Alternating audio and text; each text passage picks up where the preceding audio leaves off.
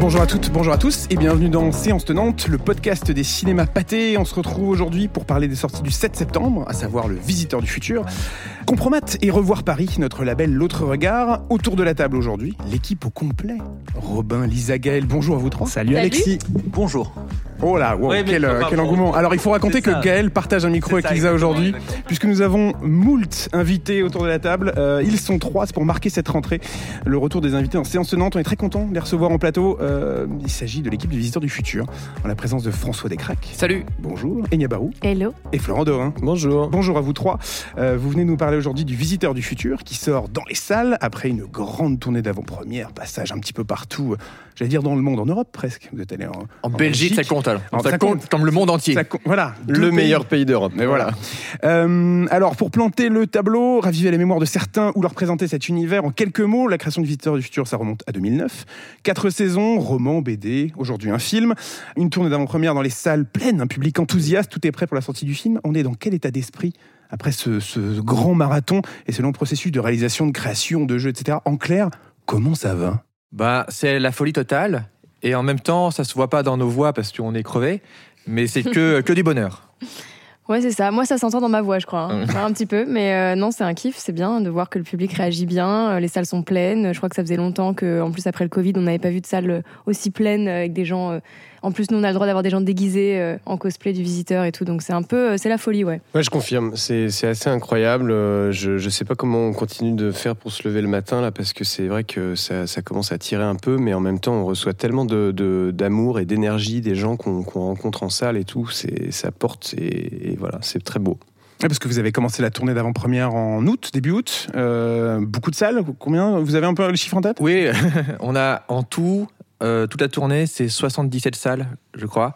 Alors on se répartit, c'est que des fois Ouais. Florent était euh, en Bretagne pendant que j'étais dans le sud, euh, donc ça qui est bien avec notre équipe, c'est qu'on on est assez nombreux. Mais ouais, ouais, là c'est c'est vraiment, euh, on n'avait jamais fait ça de notre vie quoi. Genre quand on faisait la série, on faisait des petites tournées de, de 8 salles, on disait wouh, Ouais, pour présenter euh, La fin de saison. ou la fin de saison. voilà ouais. Et là maintenant, euh, ouais, 77 salles, c'est c'est incroyable quoi. Surtout toujours plus ou moins. Alors toujours pleine, mais c'est juste plus ou moins grande. C'est ça, Exactement. En fait, des- voilà, c'est que des fois c'est des fois c'est plein, mais c'est des petites salles. Des, des fois c'est des très grandes salles et c'est plein aussi.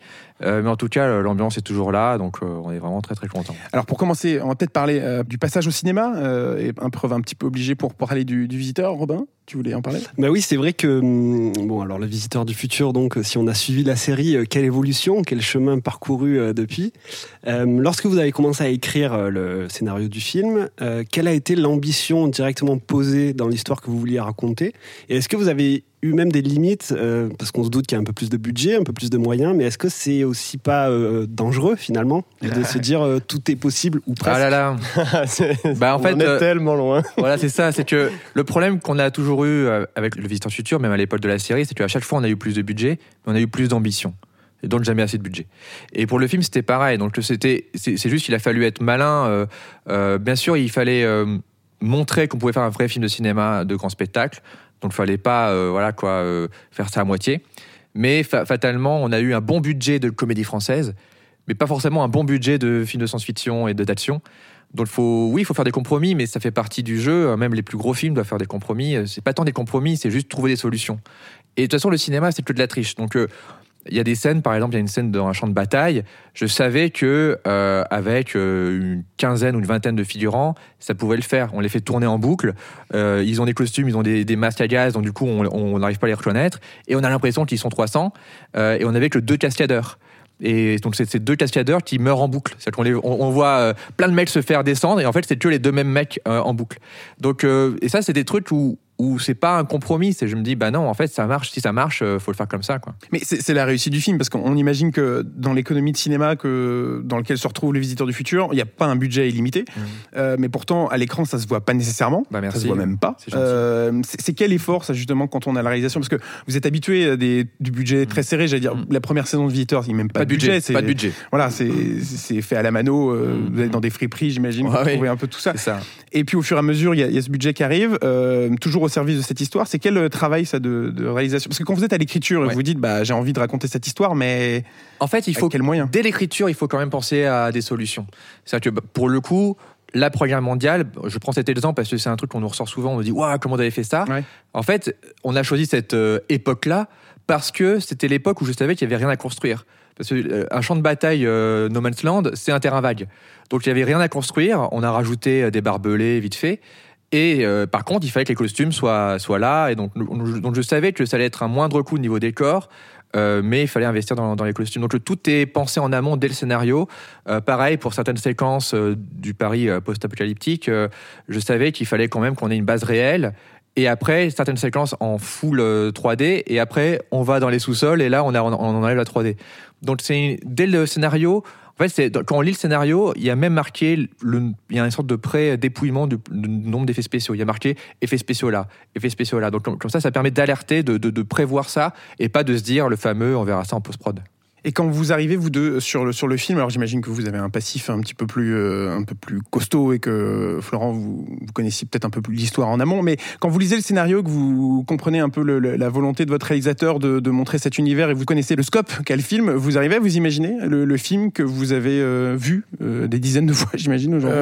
Bah, bah, en tout cas, à la, lecture du scénario, tout est très clair. Après, le seul truc que moi je- j'espérais, c'est que François puisse justement conserver cette, cette façon de travailler qui faisait que ce qu'on faisait sur Internet, euh, les scénarios étaient effectivement très ambitieux et au final, euh, dans le montage final, euh, on arrivait à avoir, cette ambition, avoir ce côté spectaculaire, même si c'était dans les proportions du net. Là, c'était juste de se dire, bah, j'espère que les gens avec lesquels il va s'entourer, ils vont comprendre ça et ils vont tous aller dans ce sens-là et qui vont pas brider en disant non non mais attends ce, plan-là on peut pas le tourner comme ça parce que et, de subir cette pression-là qui ferait qu'au fur et à mesure du tournage ben le film pourrait lui échapper un petit peu.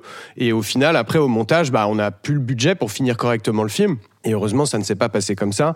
Du moment de la de l'écriture du scénario à la préparation, au fait de contacter les, les gens pour euh, voilà pour constituer une équipe et ensuite pour partir en post prod. À ce moment-là, tout s'est passé dans le sens de de la vision qu'avait François pour faire le film.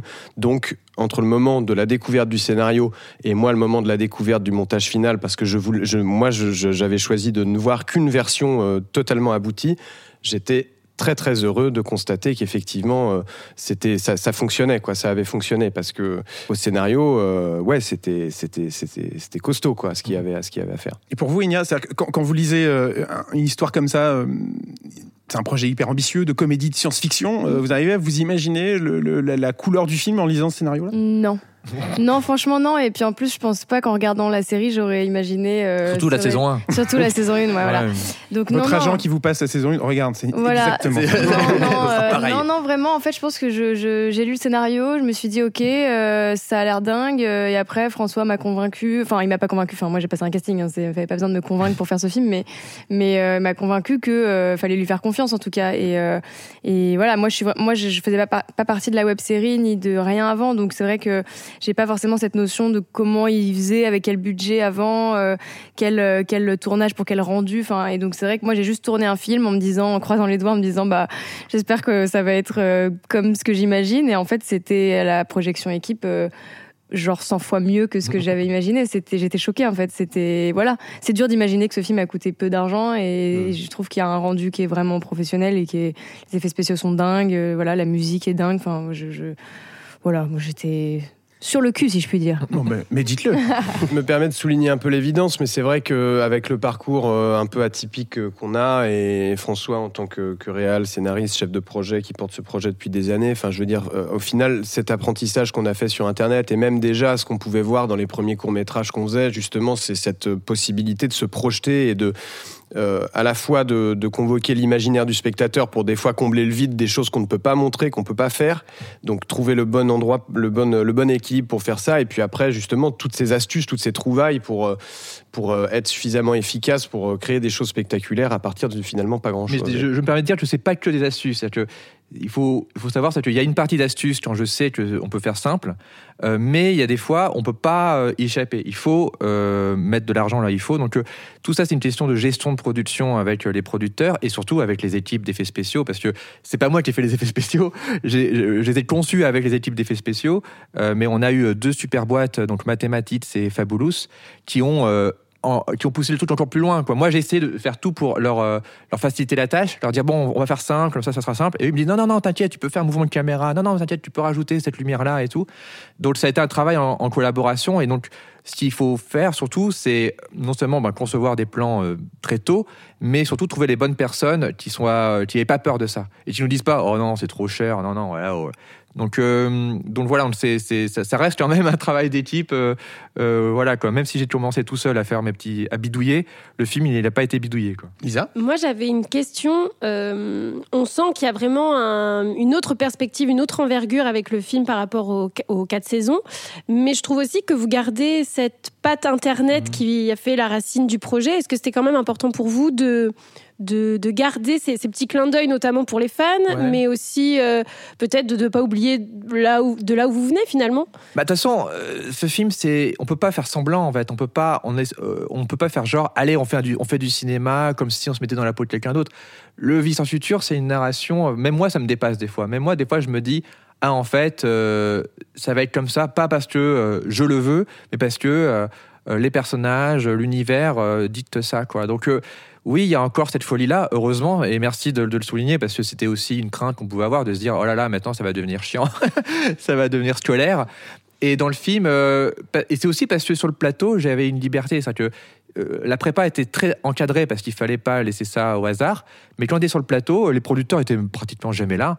Enfin, euh, ou alors ils étaient derrière le combo euh, et bouffaient des gâteaux, mais j'étais pas fliqué quoi. Comme tout bon producteur. Voilà, mais pas ce cliché de producteur. Mais, mais, ils réglaient des problèmes hors champ, des, problèmes de logistique, des problèmes qui, qui concernaient pas forcément l'artistique. Du coup, on était entre nous avec les comédiens et, euh, et, du moment qu'on euh, débordait pas et qu'on finissait pas euh, à minuit, on pouvait faire ce qu'on voulait, quoi. Donc euh, ça, c'est ça qui a permis au film d'avoir quand même un esprit d'avant. Je ne saurais pas dire si c'est un esprit web ou pas, parce que c'est notre esprit et, et voilà, on n'a pas cet objectif-là. Il y a beaucoup de gens, c'est marrant, qui ils assimilent des fois la, réalisation. Ils disent ah il y a une réalisation un peu web parce que c'est rythmé. Et j'ai bah non parce qu'en fait on a juste tout copié avec White. Donc euh, et tous les réalisateurs d'internet ont tout copié avec White, dont moi. Donc au final ça reste du cinéma. Donc euh, pour moi il y a le langage web. Je saurais même pas dire ce que c'est par rapport au film et tout. C'est hybride c'est sûr et j'en suis j'en suis fier. Mais euh, voilà quoi. Et après, on essaie, oui, de satisfaire les fans parce que ça reste quand même dans la continuité. Il y a des personnages issus du, roman, des personnages issus du manga. Donc vraiment, euh, si on connaît bien la série par cœur, je pense qu'on est récompensé. Mais il fallait que ce soit organique et que surtout euh, tout le monde puisse comprendre. Juste une question. Moi, il se trouve que j'ai grandi avec Jean-Pierre Foucault. Je ne connais ah, pas la série. Le meilleur. Je connais pas la série. Euh, qui n'est pas dans le film d'ailleurs. Malheureusement, là. Mais... Si, c'est un zombie. Ah, il apparaît dans le fond. euh, mais j'ai été étonné en fait du fait de jamais être euh, mhm. justement, euh, enfin, euh, noyé sous des références ou paumé par le truc. Et je me demandais comment ça s'était passé à l'écriture. Comment vous avez géré à la fois le fait de satisfaire les fans, parce qu'il y a quand même, sans parler de fan service, mais il y a quand même la volonté de, parce que c'est là d'où vous venez et que c'est ça qu'il faut faire et en même temps d'être absolument compris par tout le monde En fait, il y a plusieurs choses. Déjà, j'ai mis du temps. Euh, ça m'a pris bien trois ans pour trouver la, bonne histoire. Au départ, dans mes premières versions, j'étais trop centré sur la mythologie de la série. C'est-à-dire que vraiment, je me rappelle, il y avait des versions, on était vraiment, le visiteur était au centre de l'histoire, son, son background. Et j'ai mis du temps à me dire, mais en fait, le visiteur, il est intéressant quand il est vu par quelqu'un d'autre. Quand il est vu par quelqu'un qui le connaît pas et tu le prends pour un fou. Et au bout d'un moment, euh, je me suis dit, mais en fait, il faut des nouveaux personnages vraiment. Il faut. C'est là où j'ai créé les personnages de Alice et Gilbert, donc le père et la fille. Et en fait, tout est devenu plus simple pour moi. C'est comme si je redécouvrais, on va dire, l'univers à travers leurs yeux. Et du coup, le spectateur, euh, voilà, les suit. Et c'est là où justement, euh, ça devient grand public. Et les personnages du futur ont un background. Et si on a vu la série, tant mieux, on connaît leur background. Mais c'est pas nécessaire c'est de, de, de, de, connaître tout ça. Donc, euh, mais ça, ça m'a, ça a mis du temps. c'est comme si j'ai dû apprendre un peu à me détacher de l'univers et à adapter euh, la série comme si c'était quelqu'un d'autre qui l'avait fait. Quoi.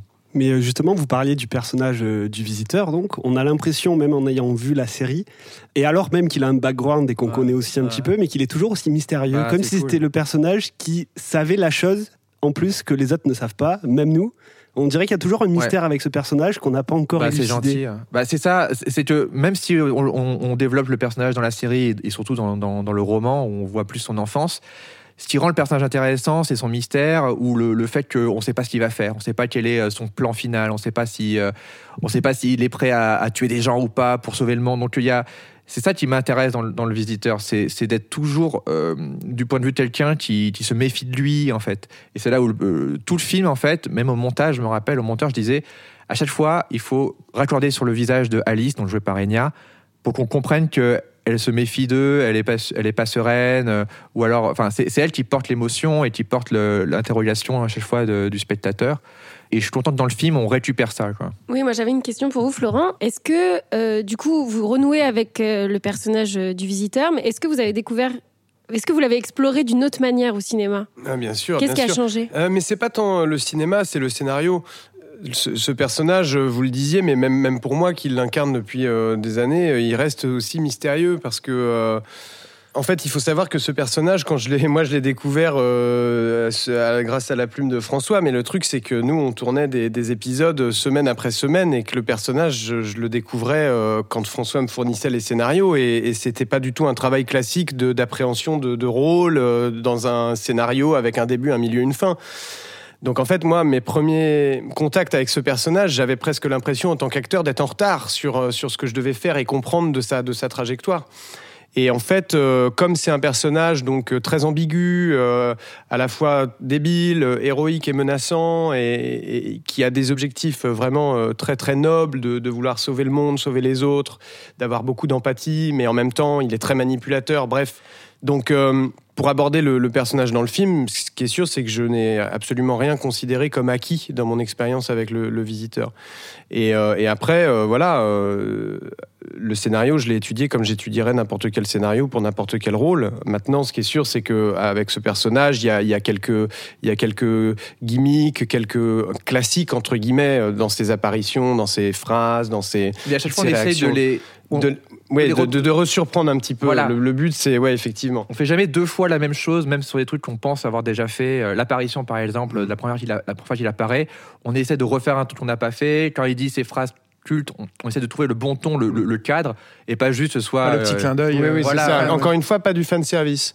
Et, euh, et là, le, en fait, euh, quand on dézoome un petit peu, on constate que le personnage, il, est de plus en plus dark, quoi. Il est de plus en plus triste, menaçant, comme s'il était coincé dans, dans, une fatalité, quoi, et dont il essaie justement de alors évidemment, heureusement, des fois c'est désamorcé par le fait que ben voilà, ça reste un personnage aussi de comédie et qu'il a, il a vraiment un pet au casque et qu'il il a des sautes d'humeur, C'est sûr qu'encore une fois, voilà, tout, partait de ce, du scénario, quoi. Et comme ça faisait longtemps qu'on s'était pas vu, euh, bah, il fallait, euh, aussi euh, accepter le fait que des années avaient passé et qu'on avait vieilli.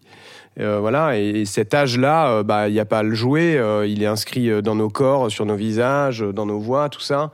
Et, enfin, pour terminer, je dirais que cette, trajectoire du, personnage est, peut-être aussi en écho avec bah, le monde qui nous entoure. C'est comme si, en fait, le personnage est plus dark, comme si la menace à laquelle il fait face depuis toujours de cette fin du monde qui peut avoir des, formes différentes en fonction des événements, mais c'est comme si elle devenait de plus en plus proche et de plus en plus inévitable. Donc euh, le personnage est moins, euh, euh, comme il pouvait le faire au début, à se mettre en scène tout le temps dans les trucs où il se racontait un peu son théâtre. Il était content d'avoir un public. Alors c'était rafle son public, mais pour faire ses grands trucs. Et voilà. Après, encore une fois, voilà, on reste quand même dans un univers de, comédie, donc il faut réussir à trouver le bon équilibre. encore une fois, tout se fait sous le regard et la direction de François. Et dans tous les cas, c'est rassurant parce qu'on sait, hein, François, où il veut en venir, on sait où il veut mener ses personnages. Donc, euh, on se laisse aussi un peu guider par rapport à ça. Et puis, sur l'expérience du film en particulier, euh, on a aussi des nouveaux camarades de jeu avec Enya, avec Arnaud. Et ça, euh, ça, fatalement, ça change les choses parce que quand on joue des scènes, on les joue à plusieurs. Voilà.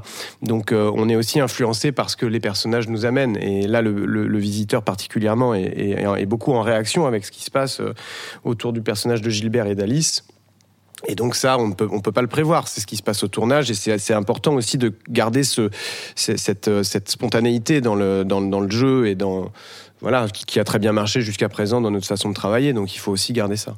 Et Enya, au, risque d'enfoncer une porte ouverte, parce que c'est la question qu'on a dû vous poser le plus depuis le début de cette tournée, de toute cette euh, rencontre avec la presse. Bref, c'était quelle rencontre avec euh, cette famille de cinéma, cette famille d'artistes de, qui travaillent ensemble, cette, troupe, itinérante euh, qui travaille ensemble depuis longtemps Quelle rencontre avec eux? Elle a pris la confiance très vite. Hein. Ouais, j'ai pris la confiance. Non, c'était une super rencontre. En fait, déjà, j'ai rencontré François d'abord. Après, on a fait une lecture avec toute la team en Zoom, parce que c'était pendant le Covid, donc on mhm. s'est pas vraiment rencontré, on s'est pas rencontré en vrai. En fait, on s'est vraiment rencontrés sur le tournage, le premier jour du tournage, donc c'était particulier. On était euh, inconnus. Euh, on arrive avec nos costumes, euh, voilà, post-apocalyptiques, dans un, espèce de décor gris de colline où il pleut, il fait froid, et ça y est, c'est parti. Et non, à chaque fois, on me demande si je me suis bien intégrée, si ça n'a pas été difficile d'intégrer une équipe qui se connaît depuis toujours. Et je pense qu'en fait, il y a eu deux facteurs qui ont fait que c'était plus simple, c'est que déjà eux, ça faisait longtemps qu'ils n'avaient pas repris le costume et repris les, manettes du Visiteur du Futur, donc il y avait un, goût de nouveau pour tout le monde. Et ensuite, euh, je pense qu'on a tous eu la notion de voilà, euh, à part Arnaud, je sors Arnaud du, lot, mais euh, on a tous jamais fait de ce film au cinéma, jamais de rôle aussi important dans nos, dans nos vies pour un film aussi gros. Donc il y avait la, la même pression pour tout le monde, le même, la même envie de faire bien, le même enjeu de fabriquer ce que François a dans la tête. Donc non, en fait, très vite, on moi j'ai trouvé qu'on s'est voilà, on s'est intégré très vite à votre team. Et euh, Arnaud, il dit pareil. Il, voilà, lui, il t'expliquera qu'il nous, il nous a fait boire des coups euh, le premier soir à l'hôtel pour que tout le monde se. Il a dit pour que les murs se brisent. Il a dit ça hier. Les murs se brisent. C'est sa façon de, Pas les murs de l'hôtel, hein, les murs, euh, les murs les sociaux. Deux, tout a été brisé. Donc voilà, mais moi je pense que non, voilà, c'était plus le, le, la sensation de faire partie d'un projet un peu, une aventure un peu unique qui a fait que d'un coup on était tous focus, tous concentrés. Il n'y avait pas de, de, de petite guerre d'ego de qui était là avant ou pas. Voilà, on était juste tous à l'œuvre. Et justement, vous parlez d'un projet unique. Ça fait quoi d'interpréter une héroïne de science-fiction finalement? En plus, qui, est, qui, est, assez jeune pour le coup, c'est quelque chose qu'on voit peut-être pas assez souvent, notamment en plus dans du cinéma français. Ouais. Donc, qu'est-ce que, comment vous avez appréhendé tout ça? Je me rends compte maintenant en fait. Je, je... en fait, comme je disais sur le tournage, je pense qu'on avait chacun pas la sensation de, de jouer un, enfin, l'héroïne ou le héros ou un rôle plus important qu'un autre. Donc on était tous souvent tous ensemble. On a, on a quand même la majorité des scènes qu'on a, elles sont en troupe. Donc euh, je, je, savais que je faisais un rôle qui était rare, euh, qu'on voit pas souvent dans le paysage du cinéma français, et ça j'étais euh, ravie. Euh, maintenant, c'est maintenant que je réalise en voyant l'affiche, en voyant le film, euh, euh, avec les questions des journalistes, où on me fait comprendre que c'est moi le, le, enfin le. En fait, moi, c'est moi qui joue dans ce film. Vous êtes la Sigourney Weaver française, quoi. mais je suis un peu là, genre ah bon, d'accord. Mais pour de vrai, c'était c'était mon, enfin c'est un truc que j'ai toujours eu en tête, c'est que le film pour les fans, on disait aux, aux fans, c'est un film Vie futur. On disait au grand public, c'est un film avec Arnaud Ducré. Mais en fait, c'est mon arme secrète, c'était le Enya. C'était elle l'héroïne du film. Et forcément, les gens ne la connaissaient pas forcément, mais moi, je savais que ça allait être elle au centre du film. Ils ont l'affiche, c'est pas un hasard si elle est littéralement au centre. Et donc, en train de dire que euh, c'était un vaste hold-up en fait. Exactement, voilà, voilà, c'était euh, masque monté.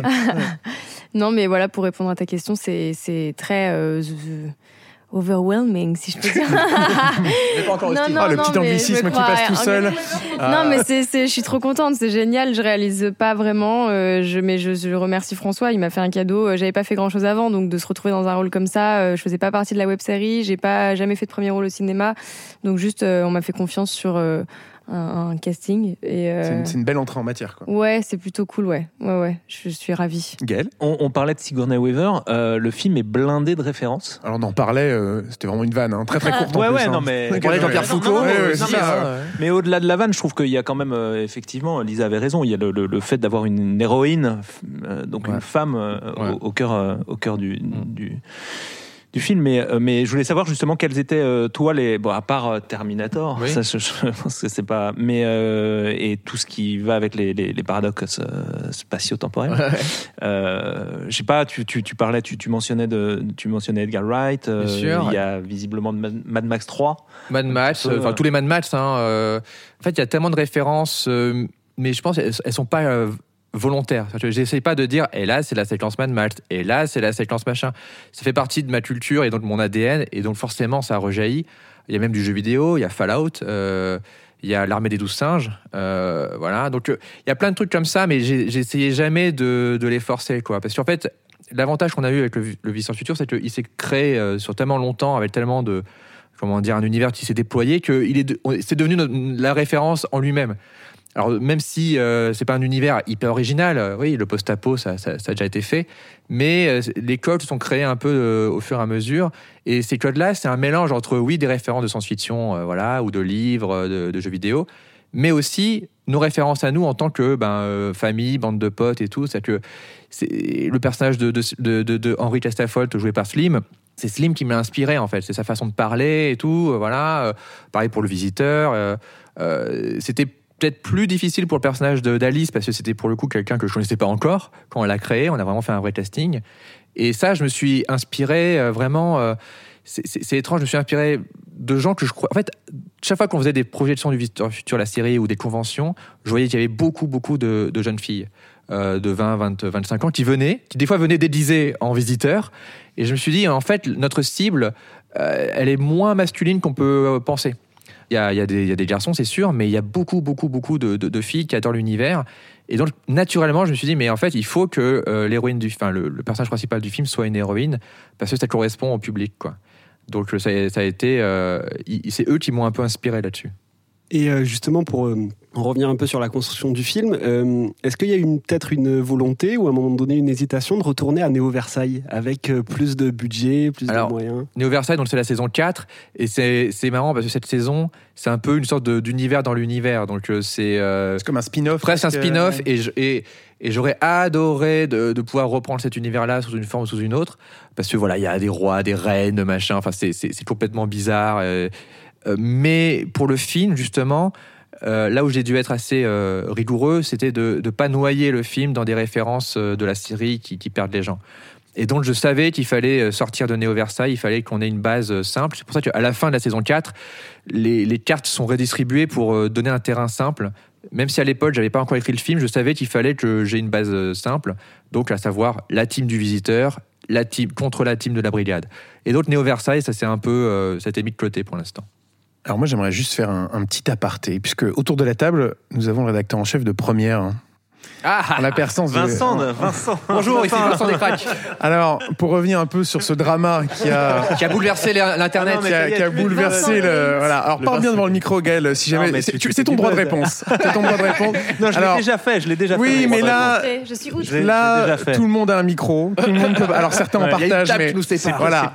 Alors, c'est pas beau. Ne vous envoyez pas des bouteilles ou des canettes. Je te prends dépourvu, je sais. Moi, je trouve le coup de com euh, excellent. Franchement. Alors, est-ce qu'on peut Alors, est-ce que on a buzzé euh, est-ce que vous pouvez un peu euh, nous rappeler revenir les faits, sur le buzz revenir sur les faits Alors, il y a eu plusieurs étapes. Ça se transforme en fait entrer l'accusé. Il est déjà assis je, je vous explique mon, mon, mon, mon ascenseur émotionnel. Euh, déjà, on me dit, Jeudi 12, on me dit 15 heures. Première va voir le film. Je fais oh pression. Ce Première c'est le magazine de mon enfance. C'est-à-dire que je, je, je, lisais Première tous les mois et même quand à l'époque où je j'ai vécu en Afrique, quand je pouvais pas aller au cinéma et du coup je lisais Première, j'imaginais les films. Donc c'était une, une, partie intégrante de ma culture. C'était Première. On m'a dit Première va voir ton film. sur oh là là, oh là là, oh là là. Euh, on me dit un journaliste l'a vu, il a pas trop aimé. Je fais merde. Après on m'a dit un autre journaliste l'a vu, il a bien aimé. J'ai fait yes. Et en plus, il veut t'interviewer. Je fais, oh, trop bien. Et il y aura quatre pages. Donc là, je suis au top. On fait l'interview avec Sylvestre Picard et tout, ça se passe super bien. Qu'on salue, euh, voilà. Donc j'étais trop content. Euh, en plus, c'est un, maître de ma génération, donc je savais qu'il comprenait un peu d'où je venais, tout ça. Trop bien. Euh, on me dit ça sort au mois d'août. Trop bien. Et là, on me dit, alors. la bonne nouvelle, c'est que tu as 4 étoiles. Je fais, oh, mais c'est incroyable et tout. La mauvaise, euh, c'est qu'il y a peut-être une petite erreur sur ton nom. une petite coquille. Euh, une petite coquille. Et, pas n'importe où. Et pas n'importe où, c'est sur la couverture. Je fais Ah et du coup, euh, tout le monde m'a prévenu avant, mais vraiment, j'ai reçu plein de tweets, de, de, messages en mode Vincent, c'est ton nom, t'as changé de nom, qu'est-ce qui se passe?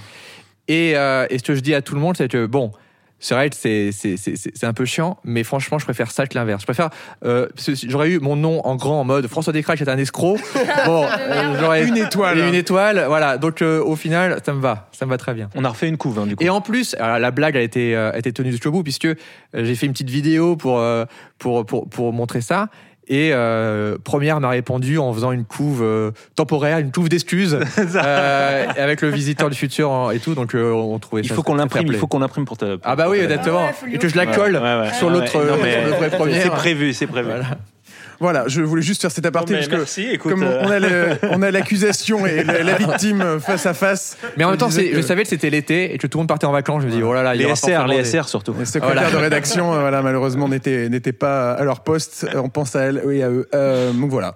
Rien à rajouter, La, Gaël. la justice, dit, la justice est rétablie. Faites-vous un bisou, on en parle. plus. Alors, le bisou sera après parce que c'est un merdier avec les câbles et j'en passe. Mais voilà, euh, parenthèse faite. Reprenons peut-être. Comment notre- Comment reprendre Eh bien, c'est toi qui vas t'en charger parce que tu as parlé en premier, Robin. Allez, très bien. Bon, alors, bah, dernière petite question de mon côté pour euh, peut-être ceux qui aussi euh, ont grandi avec la série. On a l'impression qu'il y a un traumatisme, euh, le traumatisme de la série, Ah, qui est en sous-texte tout au long du film. Ah, c'est marrant tu dis ça. Ah, je croyais que j'ai peur. Non, je Attends, Pardon, mais je, je Oui, vois, on peut pour le m'expliquer coup, je vois pas. Que Ouais, toi, tu fais partie du, du- de la série. du Ouais, ouais, coup, ouais, mais c'est intéressant ce que tu dis, mais je ne le comprends pas du tout. Donc je veux bien que tu. euh, Je propose qu'on coupe tous les micros sur celui de Robin pour le laisser vraiment tout seul. Non, non, mais je, je veux pas trop euh, spoiler quoi que ce ni la série, personnage ni, qui- ni Ah, film, mais euh, oui. j'ai l'impression que le fameux traumatisme de la série. Ah, mais voilà, on parle bien de ça. Ah, donc tu parles de la mort de. Judith. Bon, du coup, c'est voilà. On spoil. Bah, oui, spoil la série. On va On spoiler spoil un truc qui est dispo sur internet Ça gratuitement depuis. Écoute, euh, moi je l'ai pas encore vu la mort de Judith, d'accord Euh, on, on dirait que c'est quelque chose qui euh, a marqué Alors, les personnages et qu'on le retrouve en sous-texte dans leur, euh, même dans, pense à Ah, certains oui. personnages, dans leur regard, dans Euh, leur action, Totalement. Alors ça, c'est si on. voire même inconsciemment. Alors, je pense que c'est aussi toi aussi peut-être qui a. qui a- Est-ce que, voilà, avant de continuer Gaël, cette pour réponse Gaël. pour Gaël et pour le public peut-être pas averti, est-ce qu'on peut reposer les bases En fait, exactement y a- y a- Quel est le y sujet Il y a hein un personnage euh, très important de la série euh, qui euh, a une mort, on va dire, héroïque, euh, mais qui a traumatisé a priori euh, Tout le monde. tout le monde. euh, Robin ne s'en est jamais remis. Et, euh, et, et c'est vrai que c'était un des trucs sur la série où on nous disait ah ben avec les, le voyage dans le temps vous pouvez tout faire, vous pouvez faire revenir les personnages. Et certes c'est vrai, mais on, on a pris la décision euh, vraiment euh, scénaristique de, de, de, de jouer sur le fait que la mort de elle- elle- allait- avait, avait des conséquences. Donc toute la saison 4 repose là-dessus. Et dans le film forcément les cartes seront redistribuées et donc les personnages euh, peuvent véhiculer ça, notamment le personnage de Matteo qui était proche de Judith. Mais tout ça, c'est du non-dit, donc je trouve ça hyper intéressant parce que je voulais pas que ce soit pareil, un, un- truc qui, parasite le, grand public en se disant mais de quoi il parle, de qui, est Judith? Et en même temps, si tu as vu la série, forcément, tu peux comprendre dans les regards qu'il y a vraiment quelque chose entre les persos, surtout entre le visiteur et Matteo, euh, même avec Constance, tout ça. Mais c'était ça qui était hyper complète, c'était de faire en sorte que ça marche dans les deux sens. C'est que si t'as pas vu la série, tu, tu, sens qu'il y a un truc, mais ça fait partie. Bah, c'est comme dans la vraie vie. Dans la vraie vie, tu sais pas qui, ce que les gens ont vécu avant et tout, machin. Tu, tu peux que l'imaginer. Et en même temps, il fallait pas que ce soit un frein. Donc, euh, donc c'est pas grave si on n'a pas la ref. Ça, en est même encore plus émouvant, je trouve, de, de savoir ce qu'ils ont vécu sans que ça soit dit. quoi. C'est Bah, c'est quelque chose qui marche totalement. Mais c'est aussi un peu dans la vraie vie. Dans la vraie vie, il y a beaucoup de non-dits. Hein, euh, et dans la série, on joue là-dessus. On joue sur le fait que les personnages n'osent pas trop parler de certains trucs euh, tristes et, et que justement, ça crée pas forcément des bonnes choses. là. Pour rebondir sur ce que disait euh, Robin, je suis curieux de savoir justement comment euh, tu gères. C'était c'était déjà un peu ma première question, mais comment tu gères ça? C'est-à-dire comment tu gères les informations que tu dois forcément donner Bah. euh, aux gens. Tu vois, par exemple, Judith. Bon, bah moi, je suis passé Ouais. à côté. hein, je connaissais Ouais, pas ouais. Judith. Euh, mais et, enfin, est-ce que tu te fais aider de, de quelqu'un pour, pour ton script pour euh, enfin en fait, c'est le temps qui a fait ça. C'est que j'ai mis trois ans à- pour prendre du recul. Donc, euh, forcément, ça m'a aidé de, de- d'aller dans des versions très. j'avais fait des versions qui étaient très saison 5, où vraiment on était dans la continuité directe de la série. Et je sentais que je, surexpliquais tout. Et en fait, à partir du moment où je me suis dit, maintenant, c'est le film de Gilbert et Alice, on est dans leur regard. Du coup, tout ce qu'ils comprennent ou qu'ils comprennent pas, on, on voit à travers leurs yeux. Et aussi, ce qui m'a rassuré, c'est de me dire qu'il y a des films de science-fiction, ou pas forcément science-fiction, où les personnages ont un background et on n'est pas au courant. Euh, même, par exemple, l'exemple le plus euh, connu, c'est Star Wars épisode 4. C'est-à-dire qu'à l'époque, quand il est sorti, ça s'appelait épisode 4. Donc, les gens disent quoi, épisode 4 C'est le premier Star Wars. Et du coup, ça impliquait qu'il y avait d'autres histoires avant. Et euh, pourtant, le film, tout le monde l'a compris à l'époque, parce qu'il y avait le personnage de Luke Skywalker qui était un peu jeune, naïf et tout, on lui explique tout. Et, à cette époque-là, on n'avait pas besoin d'être tout expliqué, euh, il n'y avait même pas l'empereur et tout. Mais c'est ça qui permettait à l'univers d'être, euh, on va dire, intéressant. C'est qu'on savait que cet univers de, de Star Wars était plus grand que le film qu'on voyait. Et dans le Visiteur Futur, avec euh, beaucoup plus de- d'humilité, mais en tout cas, je, pense qu'il y a, cette notion-là, qu'on rentre dans un univers qui est plus grand, voilà, qui n'est pas juste avec des archétypes vite faits, mais le but, c'est de ne pas perdre les gens. Et donc, même dans le montage, chaque fois qu'on perdait le regard d'Alice et Gilbert, je me disais, OK, là, on va trop loin. Là, il y avait des- on a coupé quelques petites scènes qui étaient vraiment trop euh, accès suite de la série. Quoi. C'était un moyen aussi de pas mettre trop d'exposition tout le temps. Exactement. Et, de, et, et, et sans compter qu'en plus, avec le voyage temporel. Il faut expliquer déjà pas mal de faut expliquer pas mal de choses. Sinon, Voilà. Et, et en fait, ce qui est marrant, c'est que moi, dans le scénario, j'avais surexpliqué pas mal de scènes, il y avait pas mal de, de, de, dialogues rajoutés pour euh, un peu verrouiller euh, des explications en mode, ok, là, si les gens pensent ça, il faut qu'ils pensent que ça, c'est pas possible et tout. Et en fait, c'est ce que j'ai découvert, c'est que plus on expliquait, plus ça perdait les gens. Hmm. Et en fait, vaut mieux moins expliquer pour que les gens, on va dire, euh, se posent moins de questions, moins de questions et suivent le, le, film et, que le film ne s'arrête pas. Et, et, ça, donc au montage, on a réussi à couper bien 10 minutes, juste en coupant des petites boules de répliques par-ci par-là qui finalement n'apportait pas grand-chose. Est-ce que c'est facile quand tu arrives avec une série assise, enfin établie comme euh, le Visiteur du futur, de, faire financer euh, un, long métrage? Les obstacles qu'on a eu de, compréhension, ils sont multiples. C'est le côté euh, la science-fiction en France, on ne sait pas faire chose sur laquelle je suis pas d'accord. Je pense qu'on peut faire la science-fiction en France et que c'est pas qu'une question de moyens, parce que la science-fiction c'est pas que des vaisseaux spatiaux, c'est des idées surtout. Donc pour moi, ça c'était pas vraiment un vrai argument. L'autre truc, c'était euh, oui, mais votre série, euh, c'est sur Internet et les gens qui vont sur Internet vont pas au cinéma. Ce qui est faux, puisque les gens qui, tout le monde va sur Internet et beaucoup de gens vont au cinéma. Euh, donc pour moi, c'était pas pareil. Je, trouvais que c'était pas logique. Et, et, le dernier truc, c'était oui, mais les gens d'Internet ne savent pas faire du cinéma. Donc nous, c'était vraiment ça. Le plus gros obstacle qu'on avait, c'était nos profils de voilà, sachant que personnellement, je ne suis pas youtubeur. J'ai fait euh, des séries sur Internet, mais je l'ai aussi fait à la télé. Euh, voilà, j'ai aussi écrit des livres. Mais on me caractérise comme un youtubeur et donc on me dit ah non mais les youtubeurs au cinéma ça marche pas. Donc il y avait plein d'a priori euh, qu'on nous remettait dans, la tête. Et, et c'était fou, c'était que même si on avait fait des millions de vues sur, un, sur Internet, c'était pour certains c'est un argument, pour d'autres ça l'était pas. Mais moi, ce que j'ai toujours voulu faire avec ce film, c'est de dire ok, millions de vues ou pas millions de vues, il faut faire un vrai film. Il faut que les gens puissent rentrer dedans, il faut que ce soit un divertissement familial, il ne faut pas que ce soit un truc d'initié. Et, euh, et, c'est vrai qu'il n'y a pas beaucoup de très bons exemples de films adaptés de séries qui soient. Euh, voilà. Euh, mais il y en a quand même. Et une de mes références, même si c'est très lointain, c'était les films Star Trek euh, des années 80, euh, Robert Wise, tout ça, le premier.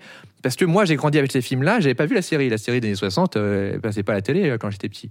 Du coup, mes parents me disent regarde Star Trek, et pour moi, c'était les films. Et après, on m'a dit non, mais il y a une série avant, les personnages ils ont fait des trucs avant et tout. Et ça, j'ai découvert beaucoup plus tard, et ça m'a pas empêché d'apprécier Star Trek. Donc, je savais que, que, que c'était possible. Il fallait juste faire une histoire qui soit pas euh, alourdi par euh, tout le background. Quoi. Euh, pour revenir aussi sur le, casting, il y a une belle nouvelle recrue avec Arnaud Ducré. Ah oui, un petit jeune qui débute et qu'on suit bien. On espère que ce sera le tremplin. Ah, on espère pour lui, vraiment, sa carrière. Et notamment un beau duo avec Enya. Vous partagez tous les deux un peu des, belles scènes et une belle complicité lors du film. Comment c'était le tournage, la rencontre, le travail entre vous? Bah, On s'est rencontrés au casting parce que donc en gros vous avez fait des essais avec plusieurs personnes euh, et Arnaud était présent à chaque fois pour voir justement si euh, le, le, duo fonctionnait. Donc euh, nous ça a fonctionné assez rapidement au casting parce que je pense qu'on était, euh, on a pris la mesure de, enfin en tout cas moi et lui il l'avait déjà pris, mais la mesure de de l'aspect dramatique de nos rôles. En fait, on n'était pas dans le, la vanne et en fait c'est ça moi qui m'a vachement surpris avec Arnaud, c'est que voilà Arnaud c'est quand même un acteur de comédie. Euh, alors je, c'est un acteur, il normalement il sait tout faire, mais euh, mais là il avait pas le rôle comique dans le film et il a vraiment pris son rôle au sérieux et, il a pas du tout essayé de tirer la couverture vers lui, d'essayer d'avoir le plus de répliques drôles ou voilà. Donc euh, ça a vraiment fonctionné parce que nous notre ce qu'on défendait c'était le lien père-fille qui était voilà qui était un peu le fil rouge du film et, euh, qui est pas une histoire drôle en fait et on a essayé de la prendre vraiment à premier degré. Et c'est ça et c'est marrant c'est au casting euh, justement tout le monde n'avait pas eu ce réflexe-là. C'est que d'autres comédiennes sont venues en disant Ah, c'est une comédie, d'accord. Ah, il y a Arnaud Ducré. Très bien, j'ai compris. en mode Je vais faire des blagues. Je sais, ce que vous, voulez. Et, et, ça marchait pas du tout. Et Enya, c'est, ça a été celle qui a compris tout de suite. De toute façon, en plus, c'était la scène dans la voiture, qui est une scène de, pur drame, avec beaucoup de lourdeur et de mm. non-dits. Et en fait, euh, c'était la, celle qui a plus pris le, drame au sérieux. Et, euh, et moi, c'est, ce dont j'avais besoin. Quoi. Donc, euh, et de toute façon, Enya, elle connaît la comédie, elle vient d'un univers de comédie et tout, mais elle sait que la comédie, c'est pas que des blagues, c'est l'important, c'est des personnages. Non, mais j'étais contente parce qu'en plus Arnaud et moi, on n'a pas une différence d'âge. Euh, enfin, dans la vie, il pourrait pas du tout être mon père, vraiment pas. Enfin, il m'aurait eu très très jeune. C'est impossible physiquement, je pense. Oui, voilà. Appelons un médecin. Euh, appelons un médecin. Physiquement, non, c'est compliqué. Donc, euh, donc ça marche bien physiquement et dans, dans, le jeu et tout. Voilà, lui, on l'a un peu vieilli, moi, on m'a un peu donné un look de teenager. Et, euh, et, ça fonctionne bien. Ouais, j'ai plein d'anglicismes aujourd'hui, je sais pas. Parce que j'ai envie qu'on aille présenter le film à Texas, Austin, dans un festival dans lequel il est sélectionné. Voilà, je raconte la vie de ce film. On va, on va partir aux États-Unis après. François va avoir une grande carrière. Américaine. Américaine. Bientôt aux commandes du prochain Marvel. Évidemment. Oui, bien sûr, absolument. Ouais. Mais, non, mais, mais ce, qui est, ce qui est génial, je trouve, pour le coup, avec euh, Arnaud Ducré dans ce film, c'est qu'il est bouleversant. Quoi. Bah, et c'est marrant de se dire que c'est sur un film de, de, comme celui-ci, ouais. euh, que vous réalisez, qui est un film atypique dans Ouais. la forme, euh, sans aucun mauvais jeu procès, au contraire, j'adore le film, que c'est là-dedans qu'il se révèle dans ce, dans ce genre-là au cinéma. Quoi. Moi, je l'avais déjà vu dans des drames. hein. Je l'avais vu dans Monsieur Je sais tout, Mhm. tout ça. Je, je savais qu'il pouvait être très sobre, voilà, avec, avec beaucoup d'intensité. Donc, j'avais zéro doute là-dessus. C'était oh, jamais j'ai dit à Arnaud, Arnaud, euh, attention, faut être sérieux. Ouais. En fait, Arnaud, il a une intelligence sur sur le- le- les scènes de comédie. Il sait où se placer. Et, et des fois même, c'est moi-même des fois qui disais genre, ah, tu peux rajouter cette vanne et tout, machin, parce que ça me faisait rire. Et il me regardait, il me fait, bah non, en fait, c'est eux qui sont drôles, c'est pas moi. Moi, je suis en, en réaction. Et il- à chaque fois, il sait s'adapter en fonction de la scène. Et c'est c'est ça qui a fait qu'à chaque fois, on était. euh, j'avais jamais à, à recadrer quoi que ce soit, quoi. C'était c'était royal. Quoi. Et euh, on retrouve aussi le, le- le duo mythique du visiteur et de Raph, du coup, qui ont toujours. euh, Est-ce que c'est une, une relation qui évolue? Est-ce que c'est toujours un peu la même relation euh, qu'au début? Non, non, ça évolue beaucoup. Bah, déjà, de toute façon, nous, on est plus en mineur dans le film, et c'est sûr qu'on a moins de vraiment de, de- de- la possibilité de- d'avoir des vraies interactions et de, de prolonger euh, tout ce qu'on a construit. D'autant plus que là, vraiment, c'est plus le trio euh, Henri, Raph et, le visiteur qu'on établit comme le groupe des, gens, euh, des héros du futur. Bon, qui sont qui ont, qui ont leurs qualités et leurs défauts, mais non, mais au tournage, en revanche, moi, j'étais vraiment. Bon, déjà, je, je, m'attarde pas sur le fait que retrouver euh, Raph et, Slim, c'était c'était même merveilleux parce que après le visiteur, on a tous fait, nos projets dans nos coins, on a nos vies ont avancé, ont changé et tout. On avait moins de temps pour se voir, donc euh, là, se revoir comme ça sur sur des jours et des jours de tournage, c'était vraiment vraiment trop génial. Et ensuite, euh, ouais, on a bien grandi et, euh, moi je voyais Raph évoluer dans, dans le projet de, sur le tournage et tout, voir son implication, son travail, son. J'étais euh, vraiment admiratif. Je trouve que Raph dans le film, il est vraiment extraordinaire et, je vois le travail qu'il a fait. J'étais, vraiment un témoin privilégié. Euh, c'est c'est bête à dire, mais j'aime pas trop dire ouais, je suis fier de machin et tout, on s'en fout quoi. Chacun fait son truc et mais lui, il peut vraiment être fier de lui. Ce qu'il a fait, c'est vraiment admirable. Avec Voilà. beaucoup d'humilité parce que Oui, tout à fait. c'était c'était c'était un peu le challenge quand je lui ai dit Tout mec dans le film en fait je pense que ton personnage sera pas au centre de l'histoire beaucoup de comédiens auraient dit quoi? Mais attends mais c'est moi qui porte la série euh, t'es t'es rien sans moi et en fait au contraire Raph il a dit ah tant mieux j'aurais pas le porter Euh, et après il a dit Si mais jamais ça plante, c'est ce sera pas de ma pas faute moi. ce sera la faute d'Enya très bien super. et, et surtout, il avait cette intelligence, parce qu'il est aussi scénariste, réalisateur, de se dire non, mais je vois très bien mon personnage, il est là comme sidekick, Mm. et surtout, il est là pour apporter le côté moral, parce que le visiteur, il a une morale euh, très euh, tranchée, et, et Raph est là pour dire mais non, on n'est pas obligé de faire ça. Et au final, même s'il est en, en retrait, tout ce qu'il dit change l'intrigue de manière vraiment importante. Et, euh, et, et ça, Raph, il a, il a compris sa, sa- sa- sa position, et c'est c'est- c'est Il a même un rôle de mentor pour la première fois. En fait, ça, c'est marrant, c'est que c'est à la fois le mec expérimenté Eh oui. pour, euh, pour euh, le personnage d'Alice, mais c'est reste Raph. Oui. Oui, Avec c'est-à-dire qu'il n'arrive pas à faire des phrases. euh, voilà, il, il reste un mec qui joue aux jeux vidéo, même dans le futur. euh, donc, euh, du coup, elle-même n'est pas très impressionnée.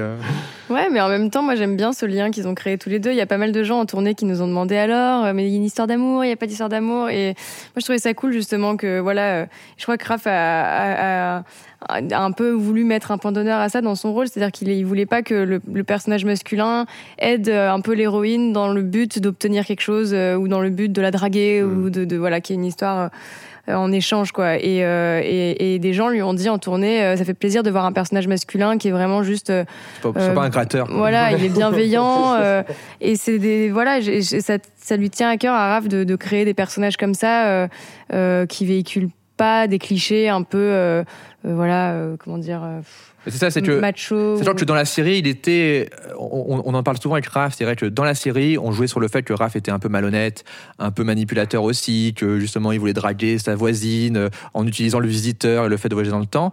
Et c'était très lié à- à- à- au fait que c'était en 2009 et où ces codes-là étaient très utilisés dans les séries, tout ça.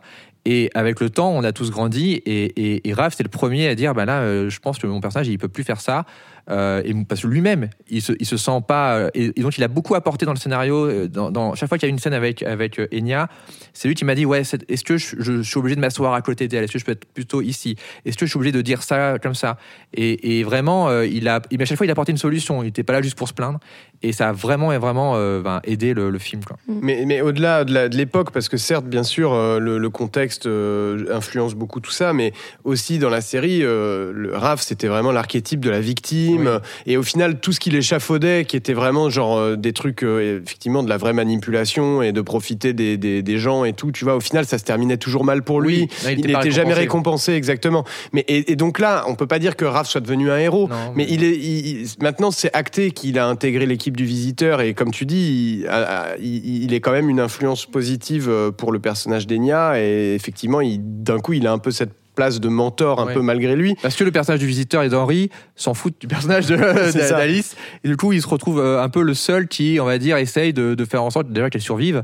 Et euh, qu'elle soit pas, on va dire, euh, euh, trop choqués par, euh, par, par, ce qu'ils font. Quoi. Donc euh, ça s'est fait assez naturellement. C'est pour ça que les, les, les, personnages sont vraiment inspirés par les comédiens.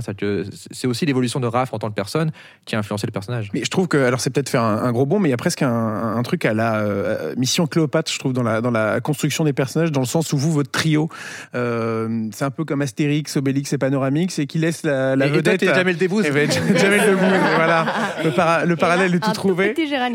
Mais, mais c'est marrant de, de de, prendre vos, les héros historiques de la série pour mettre en avant justement de nouvelles recrues, comme en l'occurrence sur euh, Astérix, là, qui me venait en tête. il y a en plus une pléiade de personnages comme dans votre film. Mais ça, euh, ça vient même dans Mad Max. Hein. Dans Mad Max, Mad Max est jamais le héros de sa propre histoire, en fait. Il y a toujours un personnage, où, et dans le dernier, c'est carrément euh, Charlie Theron, qui est l'héroïne du film, featuring Mad Max, quoi. Et, et c'est pour ça que ces codes-là, qui viennent aussi du western, parce que ça vient aussi de, de ce film de Sergio Leone avec Clint Eastwood, où le gars débarque, où le gars est l'histoire, on va dire, il va euh, influencer l'histoire, mais la vraie histoire, le vrai changement, ça vient d'un personnage euh, à chaque fois différent et tout. Donc là, c'était le personnage d'Alice. Donc ça, c'est des trucs que quand j'ai commencé à comprendre ça, je me suis dit, mais en fait, c'est bon, c'est pas si grave si le, la team du visiteur est, plus en retrait, puisque euh, il y a déjà eu des très bons films qui l'ont fait. Et Mad Max, par exemple, les westerns. Doctor Who aussi, qui est une série anglaise dans laquelle à chaque fois il y a un nouveau personnage et c'est souvent une, une, une, une, fille qui découvre le docteur et qui est embarqué, embarqué avec lui euh, et, et, on, suit elle son regard quoi. Donc ça a aussi influencé. Lisa? J'ai un peu la question barbante, un peu chiante. On sait que ah, super, on va finir comme ouais, ça. voilà, on va finir sur une bonne question bien bien philosophique. Euh, non, on sent que vous êtes éclaté pendant le tournage. Euh, il y a l'aspect comédie dans votre film, il y a l'aspect dramatique et on peut pas dissocier le visiteur du message écolo que ça porte. Est-ce que c'était important pour vous en tant qu'acteur et réalisateur d'aborder ça premièrement, et comment on arrive aussi à, à faire une création unique, sachant que le cinéma, notamment américain, s'est emparé en fait de l'écologie comme euh, comme un, élément scénaristique, à des films catastrophes, à des choses comme ça. Comment on arrive à faire quelque chose à, des films genre de Roland Emmerich, tout ça Oui, euh, des choses, mais même euh, ça peut remonter jusqu'au le monde d'après, des choses comme ça. Enfin, moi je suis même pas Avatar, sûr qu'ils hein. avaient une grande Avatar, voilà, par exemple, en fait, aussi poser bah, des questions comme ça. Bah alors déjà, je pense que l'écologie, ça concerne le monde entier, donc il faut pas qu'on se dise ah on est français, on n'a pas le droit de faire ça. Euh, disons que ça a toujours été dans l'ADN de, la série, même si à l'époque c'était peut-être plus léger, euh, parce que ces problématiques de, euh, de fin du monde nous paraissaient plus lointaines en 2009. pas tous les jours aux infos. Voilà, et là maintenant c'est littéralement tous les jours aux infos, on nous dit alors cette centrale est attaquée par des Russes, on sait pas trop ce qui va se passer, puis oui, il fait très chaud, bon, les incendies. en fait, maintenant on vit dans un monde presque post-apo déjà, en fait. Donc, c'est ça qui a permis aussi au film euh, d'avoir une résonance. C'est je prends toutes ces années où on essaie de faire financer, on, je me disais, mais en fait, on n'est pas juste en train d'adapter une série web d'internet et tout. On est en train de vraiment faire un film qui euh, va véhiculer, on va dire, des des peurs actuelles. Et la science-fiction, ça a toujours été ça. La science-fiction, ça a toujours été euh, un prétexte pour parler du présent, pour extrapoler, pour exagérer. Et dans le, dans le film, c'est très exagéré. Dire, on dit que le nucléaire crée des zombies. c'est pas, ça a été prouvé ou pas, pas encore D'accord. Voilà, Mais des études sont en cours. Des études sont en cours. Et voilà, on espère créer des zombies un jour. Dire, ah, vous avez vu, c'est le nucléaire. Tout ça pour dire, j'avais raison. Euh, j'avais raison, voilà, vous ne croyez pas à l'époque. Mais en fait, euh, donc du coup, oui, on, on exagère, on extrapole, machin mais ça parle du présent et donc euh, ça serait ça aurait été fou euh, de, de, de pas en parler. Après, ce que j'essaie de faire dans le film, et c'est un équilibre euh, très dur, c'est de laisser, on va dire, la parole au maximum, euh, on va dire, de, de points de vue. Et c'est là où le personnage euh, d'Arnaud et d'Enya sont vraiment au centre du film, c'est mm. qu'ils ils mettent en scène le conflit générationnel. Donc pour moi, c'était important, c'était pas tant de dire le nucléaire, c'est bien, c'est pas bien, ça crée des zombies. C'était de dire, bah voilà comment un père et sa fille ont deux notions différentes de, des conséquences et de l'avenir du monde parce qu'ils n'ont pas le même âge, parce qu'ils n'ont pas le même background, et aussi parce qu'ils n'ont pas le, même temps de vie, en fait. Et pour moi, c'était ça le plus important. Et en plus, chacun a des, est confronté l'un à l'autre et confronté aussi à leur plus ou moins double du passé. Genre, qui ils étaient avant, avec leurs idéaux de jeunesse, machin, comment ils ont changé. Et, euh, et, et, pour moi, le film, le centre du film, c'est ce qu'on peut tous vivre à travers des repas de famille où on dit alors, on va parler politique, et là, c'est la merde. Euh, donc, euh, donc c'était plus ça pour moi qui, qui, qui, qui portait le film et forcément ça parle d'écologie mais mais euh, pour moi c'est pas enfin ça serait un peu réducteur de dire ouais c'est un film écolo non, non c'est pas ce que je dis. Mais en plus je trouve que hum, le fait de l'aborder comme ça et de voir euh, les origines de la série et maintenant du film ça lui donne ça donne au film un côté un peu méta un peu comme si vous aviez prédit l'avenir en 2010 en 2009 du bah mais c'était en fait c'est vraiment des euh, tout le Visiteur Futur c'est c'est une blague qu'on a pris au sérieux au fur et à mesure. Que ce soit euh, les thèmes du film, que allez, viens, on fait un mec qui vient du futur, on verra ce que ça donne. Allez, si on faisait une suite, comme si on faisait une série, lol. Et en fait, euh, on a fait une série.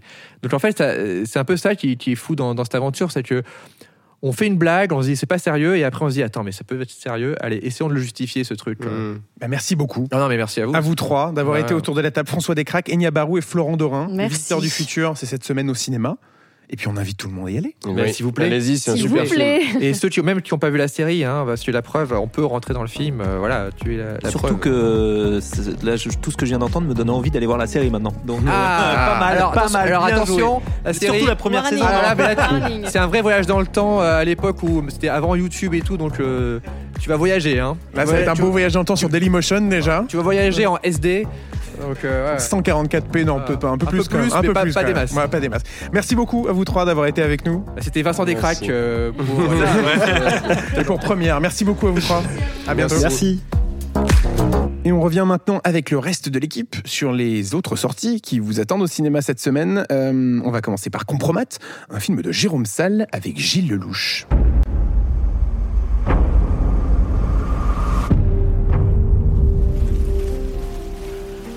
Fabienne, comment allez-vous? Bonjour Mathieu, ça va et vous?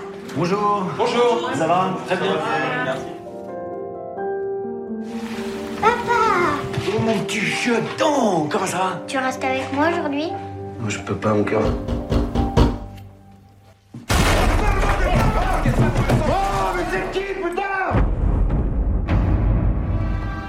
Tout le dossier est constitué de faux, plus ou moins grossiers. Compromate ah, Pourquoi contre Mathieu Qu'est-ce qu'il leur a fait? Mais je suis innocent, bordel Et ça parle de quoi, Compromat? Quelqu'un veut se lancer En quelques mots? Pour nous raconter ce film sans divulguer chez quoi que ce soit. T'as vu, on se regarde tous ah là. Comment on raconte ça Un véritable western. Moi, je veux bien y aller. Allez. C'est l'histoire d'un directeur d'Alliance française à Irkoutsk, la capitale de la Sibérie, qui se trouve à quelques kilomètres du lac Baïkal. C'est pour je. je Heureusement qu'on a dit en quelques mots. hein. pardon, à mince. et qui un jour euh, organise un spectacle dans son euh, dans son alliance culturelle française. C'est un Français. Interprété par Gilles Lelouch. Interprété par Gilles Lelouch. Et et ce spectacle de danse contemporaine euh, ne plaît visiblement pas tellement aux, maires et aux autorités locales. Aux autorités locales, exactement. Merci Alexis. Avec plaisir. Et, et d'un seul coup, il va se retrouver au cœur d'une étrange affaire. Les, le FSB, c'est-à-dire les, agents secrets russes, vont venir chez lui, prendre son ordinateur. Il va être accusé d'avoir euh, diffusé, regardé et diffusé des, du matériel pédopornographique. Et à partir de là commence une espèce de chasse à l'homme. Lui va s'enfuir et euh, il va traverser, enfin voilà, il va, il va traverser des aventures euh, avec de multiples rebondissements. Parce que voilà, il faut expliquer que ah oui, euh. non, il faut expliquer, j'allais dire justement qu'il s'agit que c'est vaguement inspiré d'une histoire vraie. Vaguement parce qu'il y a quand même des libertés prises euh, par le scénario. Parce que voilà, la notion de compromat, c'est euh, une création de documents, de fausses preuves pour accabler quelqu'un euh, qu'on n'aime pas trop pour X ou Y raison. Exactement. Voilà. Oui, qui est Et plutôt un, un ennemi de l'État. C'est ça, et c'est le postulat du Oui. film. Euh, Compromat, nouveau film de Jérôme Salle, qui est habitué de ce genre de, de grands films français d'aventure, d'action. Oui, ce qui est intéressant, c'est qu'il est habitué à ça, mais je trouve personnellement qu'il travaille là sur un, un mode un peu mineur que je trouve hyper intéressant. Oui, C'est-à-dire c'est pas Largo Winch. C'est pas Largo Winch. C'est-à-dire que c'est c'est plutôt le fugitif. C'est-à-dire qu'on est avec un type qui est seul et qui doit se débrouiller pour traverser euh, la Russie Le plus vite possible. le plus vite ouais. possible et essayer de se, se- se- se quitter le pays pour euh, pour pas être rattrapé. Euh, Il y a un petit côté euh, mode mineur justement, même un peu romantique dans la manière dont, dont Gilles Lelouch va tra- tra- travaille le personnage que je trouve hyper intéressant. C'est c'est pas un gros film d'aventure, c'est resserré sur des enjeux en fait très humains. Robin, tu voulais ajouter un truc Tout à fait d'accord. Euh, moi, j'aime beaucoup la première partie, plus que la deuxième, je trouve. Euh, Lorsqu'il y a vraiment le, cette injustice qui se met en place et qui est assez euh, révoltante, quoi, et qui tombe sur le personnage alors qu'il ne s'y attend absolument pas. Il est bien dans sa vie, dans son travail, il est content d'être là. Et on a toute cette injustice qui va lui tomber dessus et qui va l'amener d'abord bah, dans une prison. euh, dans des conditions euh, très difficiles et, et je trouve ce, ce, ce passage très prenant, intense, euh, rythmé et euh, très bien interprété par Gilles Lelouch d'ailleurs. Oui, non, c'est vrai que pour rebondir sur ce que tu disais, euh, Robin, sur Gilles Lelouch, je trouve que hum, c'est intéressant de le voir dans ce genre de registre. On l'a déjà vu cette année dans Goliath. Bon, c'est un personnage assez différent, mais c'est quelqu'un qui est, comment dire, euh, aux prises de force, qui peut pas gérer euh, lui tout seul. Et donc, je trouve que dans ce registre, il est très convaincant. Et je trouve aussi que Compromat, plus globalement, s'inscrit dans ce que le cinéma français peut proposer en termes de thriller, de drame euh, comme Goliath ou Boîte Noire, moi récemment, enfin, parce que je l'ai rattrapé il y a pas très longtemps, et je trouve que il y a toute euh, une photographie, une euh, et une, euh, un focus sur des personnages masculins mais isolés qui peuvent pas contr- contrôler vraiment leur destin finalement. Je trouve que c'est très intéressant comme proposition de cinéma. Il y, a, il y a un truc que j'aime bien par rapport à ce que fait euh, Gilles Lelouch dans ce film, c'est que euh, d'habitude, et c'est d'ailleurs un peu euh, le, le cas du, du- On parlait du fugitif avec Mhm. Harrison Ford tout à l'heure, et c'est qui qui est La référence la ultime, référence ouais. de, de- de ce film-là. D'habitude, ce qui se passe, et, et- et Gilles Lelouch, il travaille surtout des, des- des personnages comme ça. C'est un type qui a tout, une bonne situation, euh, une femme, des enfants. On lui enlève les trucs et il doit se débrouiller pour euh, courir pour, euh, pour récupérer euh, sa situation d'avant. Là, ce que je trouve intéressant, c'est quand ça commence, il est déjà, euh, il a déjà un genou à terre. C'est-à-dire qu'en fait, il est en plein divorce, Oui. il est parce euh, perdu dans un vie pays. euh, voilà. Parce que même Et- si sa situation pro a l'air, euh, enfin, il a l'air satisfait de ce qui se passe euh, avec ses petits, spe- avec ses spectacles. on voit que c'est pas terrible quand même. Ouais. On voit que c'est pas terrible. dire l'inverse de ce que je Mais disais alors, juste vous avez avant. remarqué que j'ai essayé de mettre un peu de pommade justement, oui, oui, et, et finalement Gaël me regarde, me dit pas du tout. Mais donc non, je vous pas- laisse vous pas- débrouiller. pas complètement. Vous Allez, nouvelle Non mais, accusation. non mais, non mais, ce que je veux dire, c'est que Non, mais oui, je- ce, qui- vois ce qui est intéressant, c'est que les types arrivent derrière et lui euh, lui donnent le coup de grâce, quoi. Et donc il y a une, il y a un côté euh, renaissance. Donc il y a, y a- je- ce, qui m'intéresse, enfin moi, ce que j'ai trouvé vraiment intéressant dans ce que fait euh, Gilles Lelouch, c'est c'est l'idée que justement il reprend cet archétype qui, qui, qui, qui nuance un peu et qui joue avec, quoi. Et je trouvais ça euh, plutôt pour le coup euh, original. Vous êtes Voilà. d'accord? Oui, Serrez-vous toujours. la main, serrez-vous la main, s'il vous plaît. La bise, la bise, la bise. Je leur dis de se serrer la main, ils le font pas du tout. hein, vraiment. ah, ils l'ont fait. C'est pas du tout radiophonique, mais c'est fait. Euh, Est-ce que quelqu'un a quelque chose à rajouter sur Compromat? Ah oui, Oh bien sûr. J'en parle beaucoup. de- Eureka. Excuse-moi. Hein. Euh, Johanna. Kulig. Johanna Kulig, excusez-moi, Johanna Kulig, une je- des plus grandes actrices de, de, de, de, de- de- aujourd'hui. Quand on l'a vue dans Cold War, par exemple, Mm. euh, on ne peut jamais l'oublier. Ce qu'elle fait est complètement dingue. Là, elle a, elle a un rôle secondaire, mais, un, mais néanmoins important. Et je trouve qu'elle est euh, toujours aussi euh, incroyable. Elle a une densité à l'écran, moi, qui me, qui me fascine. Et euh, ouais, je trouve que c'est vraiment une très, très grande actrice. Autre film à l'affiche cette semaine, c'est Revoir Paris, notre label L'autre regard, un film de Alice Vinocourt avec Virginie Efira et Benoît Magimel. Tout s'est effacé de ma mémoire. Qu'est-ce qui s'est passé après? Le matin, très tôt, j'ai reçu un appel de l'hôpital. Tu avais été transporté, tu étais blessé, je suis venu te voir. Je suis passé dans la rue du restaurant, il y avait des fleurs et plein de dessins d'enfants. C'était comme un couloir dans lequel les gens défilaient. Est-ce que vous pouvez vous asseoir ailleurs? C'est là où mes parents étaient assis. Vous vous souvenez de moi? Non. Qu'est-ce que vous faites ici, vous? Vous êtes précipité dans les toilettes au premier coup de feu, mais vous n'avez pas ouvert. J'ai pas fait ça. Il paraît que vous vous souvenez de tout ce qui s'est passé. Pourquoi vous voulez vous souvenir? Revoir Paris, qu'est-ce que ça raconte? Revoir Paris, ça raconte euh, l'histoire de Mia, qui est interprétée par Virginie Efira et qui est une rescapée d'une attaque dans une brasserie parisienne. Sans qu'on nous le dise, c'est euh, inspiré des attentats du 13 novembre 2015. Et du coup, elle est rescapée, mais elle a euh, perdu la mémoire de ce qui s'est passé ce soir-là. Et en fait, dans une envie de reconstruction, de, résilience, elle va vouloir euh, savoir ce qu'elle a fait et avec qui elle était ce soir-là. Et du coup, en fait, on, va suivre tout son chemin, toute cette, euh, cette récupération de souvenirs euh, avec elle dans Paris. Et elle va essayer de recoller les morceaux pour essayer de comprendre tout ce qui s'est passé. Quoi. Exactement. C'est une proposition de cinéma intéressante, Revoir Paris? Ouais. Waouh, c'est un peu. un peu délicat de parler de ce genre de, non, sujet, non, mais, non, vas-y, Moi, ce que j'ai vraiment, ce à quoi j'ai été vraiment sensible, c'est qu'il y a un aspect romanesque très fort. Il y a une histoire d'amour notamment entre euh, Virginie Efira et Benoît Magimel qui se noue, euh, qui est évidemment euh, qui sera l'enjeu essentiel pour la résilience de ces personnages. mais au-delà de ça, je trouve que ce que je, enfin ce que j'ai vraiment aimé, c'est c'est la dimension sociale et la manière dont il a dont elle arrive à mêler à la fois ce, ce, ce grand truc romanesque et en même temps une vision euh, sociale. Il y a notamment les, sans-papiers euh, qu'on suit euh, qui, qui, aident les blessés. Enfin, il y a, des petites touches comme ça qui, racontent notre vie en fait d'aujourd'hui et, à l'intérieur de cette, vie, de ce, contemporain, comment des gens vont, essayer de se reconstruire. Et je trouve ça assez, joli la manière dont c'est fait. Oui, je, te rejoins Gaëlle et en plus de ça, je trouve que du coup, elle, aborde un sujet qui n'a pas forcément encore été abordé. On a vu qu'il y avait le documentaire Fluctuation avec qui avait abordé euh, du coup euh, tout le, tout le déroulé de la nuit du, de 2015. On va avoir novembre qui va être une chasse à l'homme euh, dans, une approche totalement différente. Voilà, qui, qui, qui, se concentre sur les services antiterroristes. Et là, en fait, on a quelque chose de totalement différent parce que, en fait, réduire, revoir Paris un film juste d'attentat, ça serait un défaut parce que je pense que c'est plus que ça.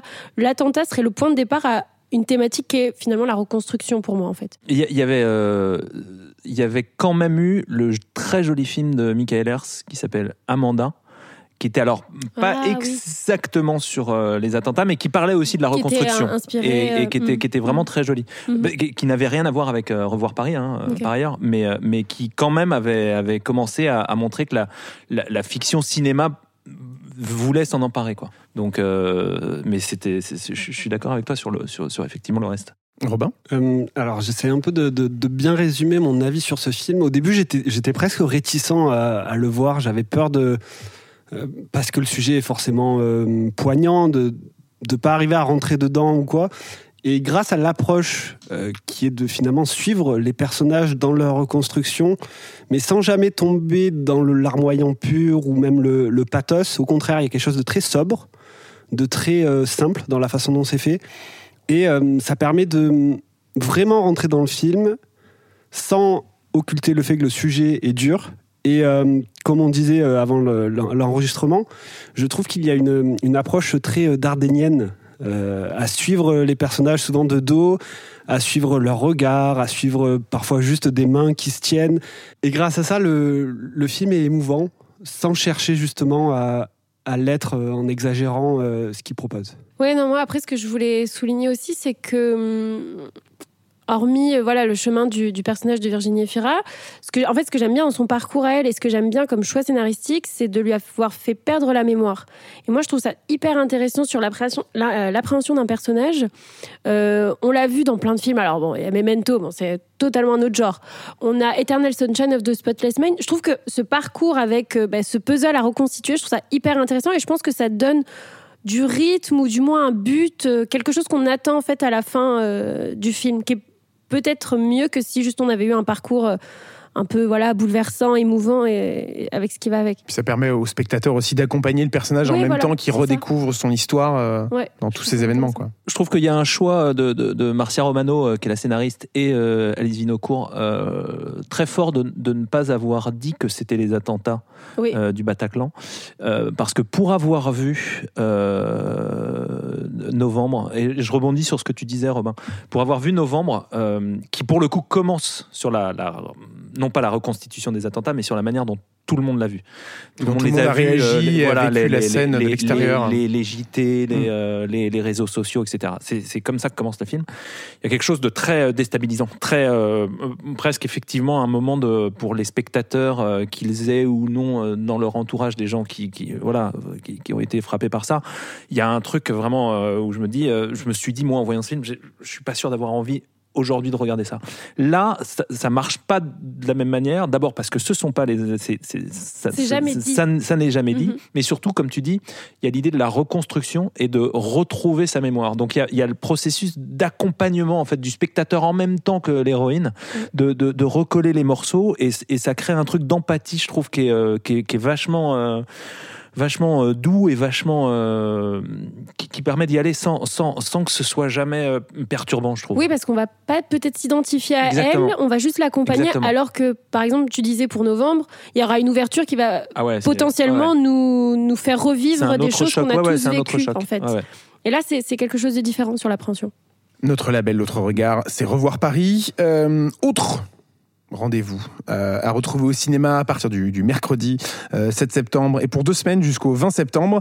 C'est une succession de festivals IMAX, 4DX et Dolby Cinema puisqu'on retrouvera dans ces trois formats euh, deux mêmes films, Everything Everywhere All at Once et Top Gun Maverick et s'ajouteront dans les trois technos en IMAX E.T. l'extraterrestre et Les Dents de la Mer, les deux films de Steven Spielberg pour la première fois en IMAX en France. En 4DX s'ajoute également Doctor Strange Into the Multiverse of Madness et la version longue de Spider-Man No Way Home.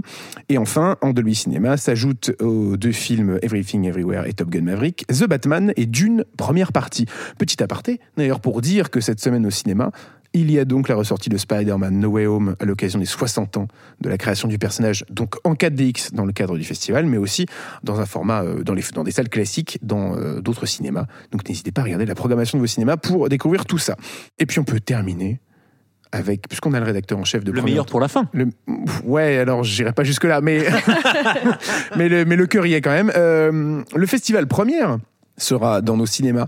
Pâté du 26 septembre au 2 octobre, 9 films euh, à 9 euros la place et quelle sera la programmation, Gaël? Oh, Des palmes d'or, des comédies. Des, palmes d'or euh, Ouais, des palmes d'or. La, palme d'or et les palmes du cœur. Bien entendu.